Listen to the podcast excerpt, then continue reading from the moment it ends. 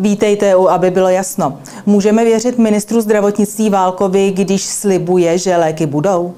Jaký signál vysílá Fialová vláda občanům zvýšením DPH na kojeneckou vodu a pleny a zrušením daně na knihy? Čeká nás období státních represí nebo úspěch nespokojených občanů ve volbách? A skončí ve funkci dříve ministr zdravotnictví Vlastimil Válek nebo ministr spravedlnosti Pavel Blažek z ODS? I o tom dnes budeme hovořit. Naším hostem je doktor Ondřej Dostál, odborník na ústavní a zdravotnické právo. Dobrý den. Dobrý den. Eh, pane doktore, koalice tento týden představila upravený daňový balíček. V něm vláda prostřednictvím daní formuluje svou politiku vůči jednotlivým skupinám občanů. Ovšem v době prudce klesající porodnosti vláda odmítla zlevnit dětské pěny a kojeneckou vodu, ale prosadila snížení DPH u knih z 10% na nulu. Jaký signál tím vysílá Fialová vláda podle vás občanům? Eh, určitě není vhodné eh, v čase drahoty vysílat signál, eh, že stížíme život rodičům tím, že jim zdražíme pleny, což vedle dalších výdajů představuje pro domácnosti jako nemalý, nemalý problém. Ale myslím si, že ještě větší problém je, že vláda odmítá šetřit. Vláda říká, že na jednu stranu musí získat poměrně malé rozpočtové částky i z toho, že vytluče z rodičů malých dětí a na druhou stranu je vyhazuje oknem. Já tady dám jednu malou reminiscenci. Eh, v lednu eh, už za válka eh, roku 2022 došlo v jeden den k provedení více než 100 tisíc testů za více než 100 milionů korun, aniž by to komukoliv vadilo, ale toto je jenom příklad vyhazování, se kterým se setkáváme od té doby. Takže pokud vláda nedokáže šetřit na zbytečných výdajích, tak v takovém případě by neměla sanovat na úkor rodin ten státní rozpočet třeba prostřednictvím zdaňování plén. Lze podle vás budovat suverénní stát takovou vlastně nepodporou porodnosti v době, kdy porodnost prudce klesá? Tak eh, na jednu stranu je nutno říct, že lidé si pořizují děti nejenom kvůli tomu, že je to daňově výhodné, ale protože je chtějí. Eh, sami jsme si takto pořídili tři, eh, ale na druhou stranu stát by měl jít naproti rodinám, protože prostě rodiny, které mají zejména více dětí, tak jsou základem toho, aby stát prosperoval i v budoucnosti. Je zapotřebí nechat těm rodičům peníze na to, aby se o děti mohli všeobecně starat od kvalitní stravy, která ovlivňuje jejich zdraví, až po kroužky a zábavní činnosti, které z nich eh, časem udělají šikovné lidi. Takže rozhodně bych peníze nehledal eh, tam, eh, kde v podstatě se jedná o rodiny s malými dětmi. Pojďme nyní do politiky. Politiky a novináři teď hýbe kauza pětihodinového setkání ministra spravedlnosti Blaška a bývalého poradce prezidenta Nejedlého při krupobytí v restauraci. Já jim připomínám, že pan Nejedlý je bezúhoný občan, který na rozdíl například od prezidenta republiky nikdy nebyl členem KSČ.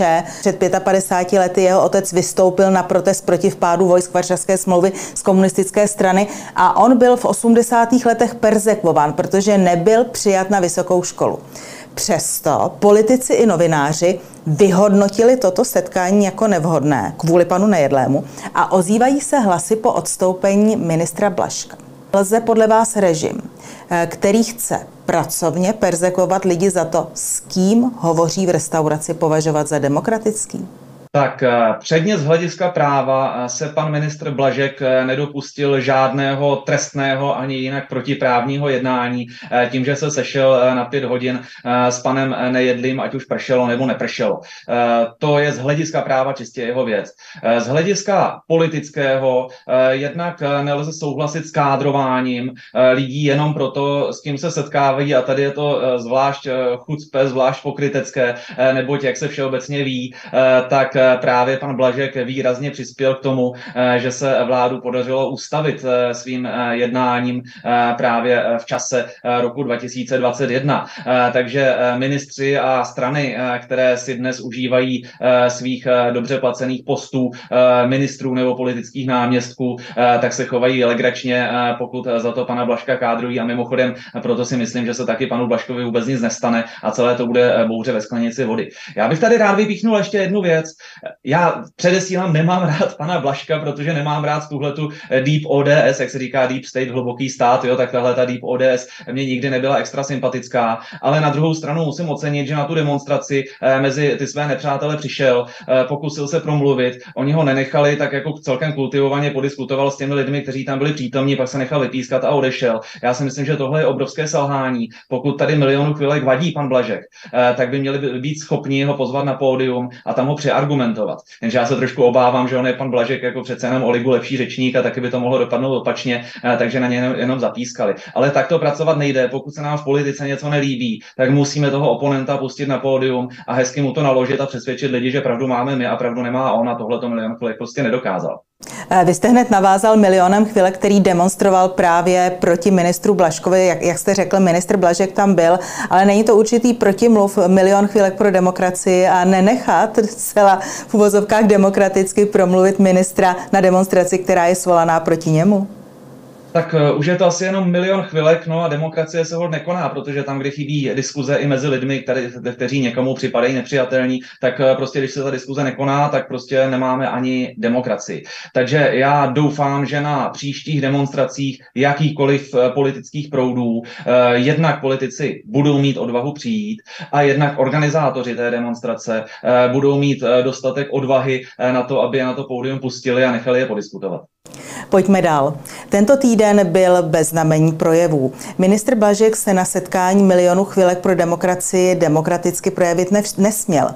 Eh, kdo se ovšem projevil, byl prezident republiky při příležitosti 55. výročí vpádu vojsk Varšavské smlouvy a také Petr Fiala při zahájení výstavy Země živitelka.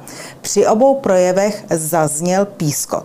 Vážení ústavní činitelé, dámy a pánové,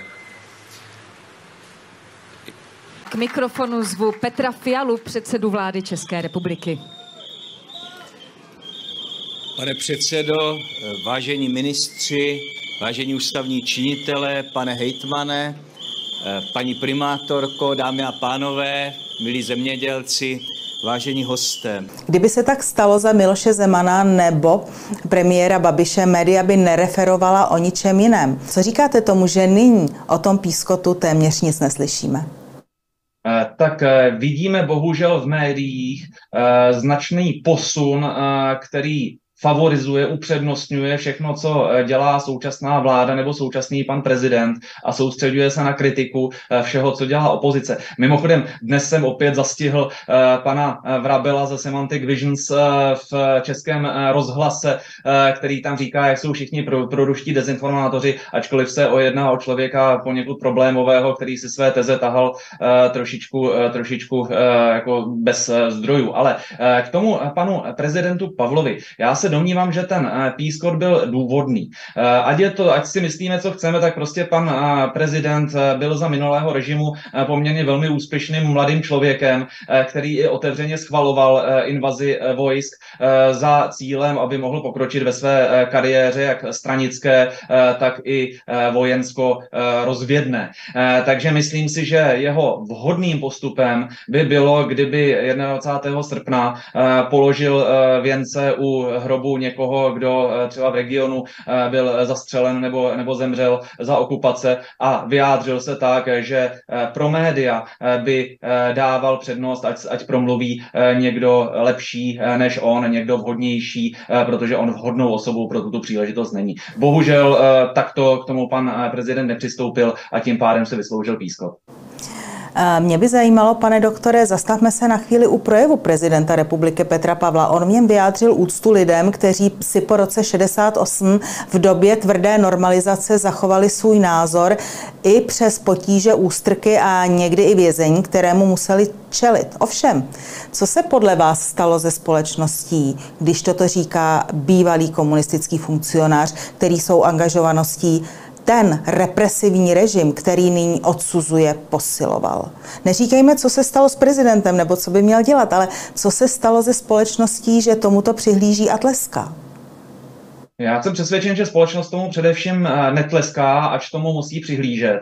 Eh, ono je to tak, eh, že tomu tleskají nekritičtí příznivci vlády a pana prezidenta Pavla, kteří mnohdy ani nemají historické vzdělání ani paměť. Já bych tady rád připomněl, že se dělal průzkum mezi mladými lidmi, co se stalo v roce 1968 a řekněme, jejich dějepisné znalosti se projevily poměrně chabé, takže takoví lidé jsou ochotni zatleskat čemukoliv, co prezidentský PR řekne ale to neznamená, že by s tím souhlasila i informovaná eh, většina společnosti.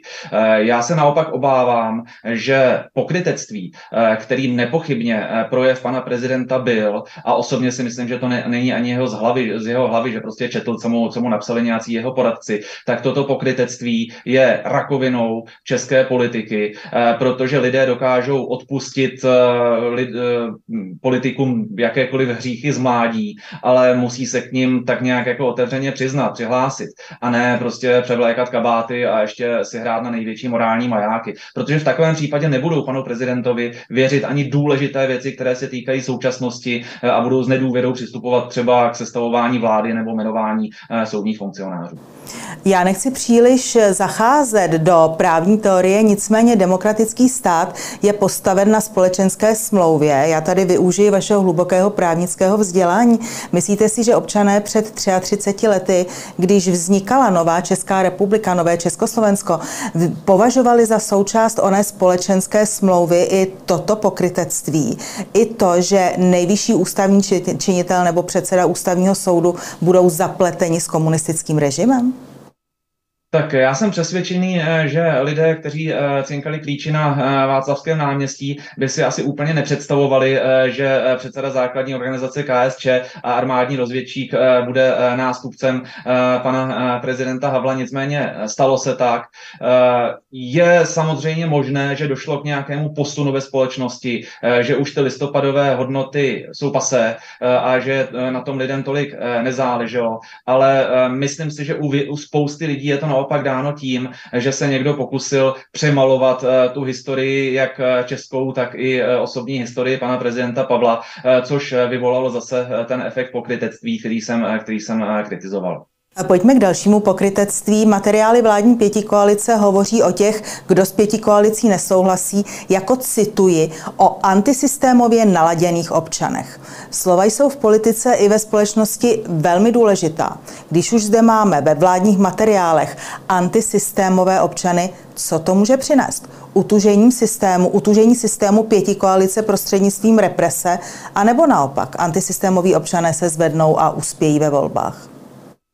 Já osobně velmi doufám, eh, že eh, tato vládní prohlášení eh, jsou pouze prohlášeními hlupáků a nikoli prohlášeními někoho, kdo má skutečně plán přistupovat k antisystémovým, dle jejich názoru, antisystémovým lidem cestou nějakých represí. Pokud by to totiž tak bylo, tak by to bylo strašně nebezpečné, neboť tato vláda ve svých prohlášeních se chová totalitaristicky v tom smyslu, že každý, kdo souhlasí s demokratickým režimem, ale nesouhlasí s tou vládou, eh, která je aktuálně zvolená, je označován za nepřítele režimu, což je, což je protimluv, to je špatně. Jo? Je možno nesouhlasit s vládou a přitom být bytostný demokrat a ctít ústavu České republiky. Ale bohužel eh, vláda eh, přejala takovou tu dávnou tezi, kdo není s námi, je proti nám a doufám, že z toho nebude vyvozovat nějaké trestní postihy. To by bylo strašně špatně, ale zejména z Twitteru nebo projevů pana Rakušana to pravidelně výdám. Mimochodem jenom čekám, eh, až vláda eh, začne používat pojem reakcionáři. Eh, už jsem zastihl od nějakého provládního trola, že používá konzervativní extrémisté. Konzervativní extrémista je hrozně kouzelný pojem. Někdo, kdo chce, aby bylo zachováno to, co bylo minulé, chce to hrozně moc, tak je asi extrémista. Ale skutečně vidíme tady i v tom anti, v té antisystémovosti slovíčka, která se používala v, době, v dobách, kdy pan prezident byl ještě předsedou základní organizace KSČ. Eh, pojďme nyní ke zdravotnictví, které je vaší další doménou. Ministerstvo zdravotnictví tento týden oznámilo, že penicilínu je ve skladech dostatek. Ovšem výrobce penicilínu přestal lék do země dovážet a sklady jsou tak údajně prázdné. Jak to tedy je? Když se podíváme na to, co říkají lékárníci, tak ti si velmi silně stěžují, že penicilin nemají a že ho nejsou schopni pro své zákazníky sehnat. Takže tady se dostává prohlášení pana ministra do ostrého střetu s realitou. A prosím, není to poprvé. Já jsem odkázal tady na vynikající přehledový článek, který mimochodem vyšel na seznamu, který se jinak chová spíše provládně, kdy je krásně zmapováno, jak antibiotické syrupy chyběly už v dubnu 2022 war, čímž pádem je lživé to, co říká pan eh, ministr Válek, eh, že ten problém vlastně vzniknul teprve letos a že na to reaguje a že na to jenom potřebuje dostatek času. Prohlášení pana ministra jsou prostě problematická dlouhodobě. On už několikrát řekl dvakrát, že dá hlavu na špalek za dostatek léků a třikrát řekl, že dá ruku do ohně, že léky budou, tak v tento moment jakoby přišel o obě svoje hlavy a všechny tři svoje ruce, respektive měl spálené, ale léky pořád nebudou. Já se obávám totiž, že nebudou ani na podzim, protože pokud ministr neudělá eh, tu základní manažerskou věc, nepohne s tou regulovanou cenou, eh, což by stálo drobný, jo, tak v takovém případě prostě ten výrobce sem ty léky dodávat nebude. Nicméně nyní prostřednictvím DPH dojde také ke zdražení některých léků. Co to podle vás udělá s lékovým trhem? Eh, z části to dopadne na zdravotní pojišťovny, eh, tam, kde lék eh, hradí solidárně oni, protože jejich výdaje vzrostou, očekávám řád malých miliard. Částečně u léků, které jsou doplatkové, to povede i k zvýšení doplatku, který platí pacient, takže rozhodně to není něco, co by do zdravotnictví přineslo více peněz a více pohody. Jeden z lékařů se svěřil novinářům, že musí předepisovat i ty léky, o kterých ví, že je neseženou, že na trhu nejsou a musí je předepisovat proto, aby nečelil žalobám. Co tomu říkáte? Tak eh, lékař předepisuje léky, ale nezhání je, eh, neprodává je. Eh, to je role lékárníků. Takže rolí lékaře je posoudit, jaký léčivý přípravek pacient potřebuje a je-li to lék na lékařský předpis, tak ten předpis musí tomu pacientovi vystavit. Pak je ovšem věcí toho pacienta, aby si našel lékárnu, kde ten lék také mají, což může být velmi obtížné. Samozřejmě, pokud lékař předepíše správný recept, tak se s ním pacient může vydat třeba do Rakouska nebo do Polska nebo do Německa, ale to je samozřejmě samozřejmě velmi chabá rada eh, pro nemocné lidi od někud z Prahy, eh, že by museli jezdit několik set kilometrů eh, a ty léky si zhánět. Já proto vítám, že se někteří lékaři alespoň snaží komunikovat s lékárníky ve svém okolí a předepisovat takové léky, které v těch lékárnách skutečně jsou, ale samozřejmě jenom proto, že ten lék je aktuálně nedostupný, nemůže ten lékař předepsat lék nevhodný lék, nesprávný, protože pak by té odpovědnosti skutečně čelil. Toto je věc, kterou musí pro pacienty eh, vyřešit ministerstvo zdravotnictví, které má spoustu nástrojů, jak zajistit dostupnost léčiv a kontrolovat ten lékový trh. Zastavme se u další věci. Tento týden bylo zveřejněno, že některé kraje zvažují to, že kvůli nedostatku a stárnutí lékařů nabídnou lékařům nad 65 let 50 tisíc ročně, aby neodcházeli do penze. Co tomu říkáte? Je to tragický důsledek dlouhodobě chybné eh, politiky vzdělávání lékařů, eh, kdy je to vzdělávání eh, příliš byrokratické a nepřátelské vůči mladým, takže mladí chybějí, případně odcházejí za lepším, nejenom kvůli penězům, ale kvůli méně šikanózním podmínkám atestací, třeba do Německa nebo do Rakouska. Z hlediska krajů je ten 50 tisícový příplatek za neodejítí do důchodu záležitostí správnou, protože je to asi nejlevnější řešení řešení, jak zajistit, aby aspoň nějací lékaři eh, v té praxi byli. To, to je docela silná motivace. Ale samozřejmě je to záplata, je to něco, co eh, nemůže být systémovým řešením. Systémovým řešením eh, je zase na ministerstvu zdravotnictví vrátit třeba ten rozumný systém dvou atestací, který jsme měli za starých časů a vrátit také tu prostupnost mezi lékařskými profesemi, aby když jedna kriticky chybí, tak ji mohli v rámci toho třeba okresu sanovat i lékaři specializací jiných. Pan ministr zdravotnictví Válek sdílel na svých sociálních sítích facebookový status eh, Karla Schwarzenberga, tedy čestného předsedy strany TOP 09, eh, ve kterém pan Schwarzenberg uvádí, že jeho aktuální pobyt ve Všeobecné fakultní nemocnici je skvělá zkušenost. České zdravotnictví podle něj funguje opravdu dobře a to především díky personálu, který je opravdu na všech úrovních vlídný a příjemný. Pojďme to rozebrat. Je podle vás práce zdravotníků výsledkem aktuálního stavu a řízení českého zdravotnictví? A ne, nebo naopak ti lidé dělají svou práci lidsky obětavě, tak trochu navzdory současnému řízení a systému? Je to spíš ta druhá situace.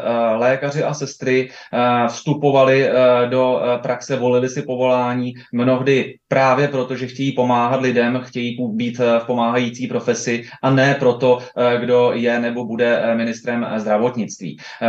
Velké množství těchto lidí by vykonávalo svoji profesi stejně dobře, bez ohledu na to, jak probíhá financování organizace zdravotnictví. Ale nemůžeme toho zneužívat, protože pokud toho budeme příliš dlouho zneužívat, tak tyto, někdy říkám, rychlé šípy mezi zdravotníky nám odejdou a noví je nenahradí, protože budou chtít pracovat radši způsobem, který je komerčně zajímavý. To je běžné v tržní společnosti. Asi bych se nedivil, že pan Schwarzenberg má milý personál a veškerý servis, protože pan Schwarzenberg je nepochybně osobou známou s vysokým sociálním kapitálem, takže asi na tom nebude tak špatně jako nějaká babička z venkova, která se primárně k takové péči vůbec nemusí dostat. Ale rolí ministra zdravotnictví je zajistit, aby to solidární zdravotnictví fungovalo pro všechny staré lidi, protože sílu toho řetězu musíme posuzovat podle jeho nejslabšího článku a tím nejslabším článkem jsou právě pacienti, kteří třeba půl roku čekají na základní vyšetření a do nemocnice se vůbec nedostanou. Podle některých politických komentátorů skončí pan ministr Válek ve své funkci během podzimu. Kdybyste si měl typnout, skončí ve funkci dříve ministr Válek a nebo médii pro následovaný ministr Blažek?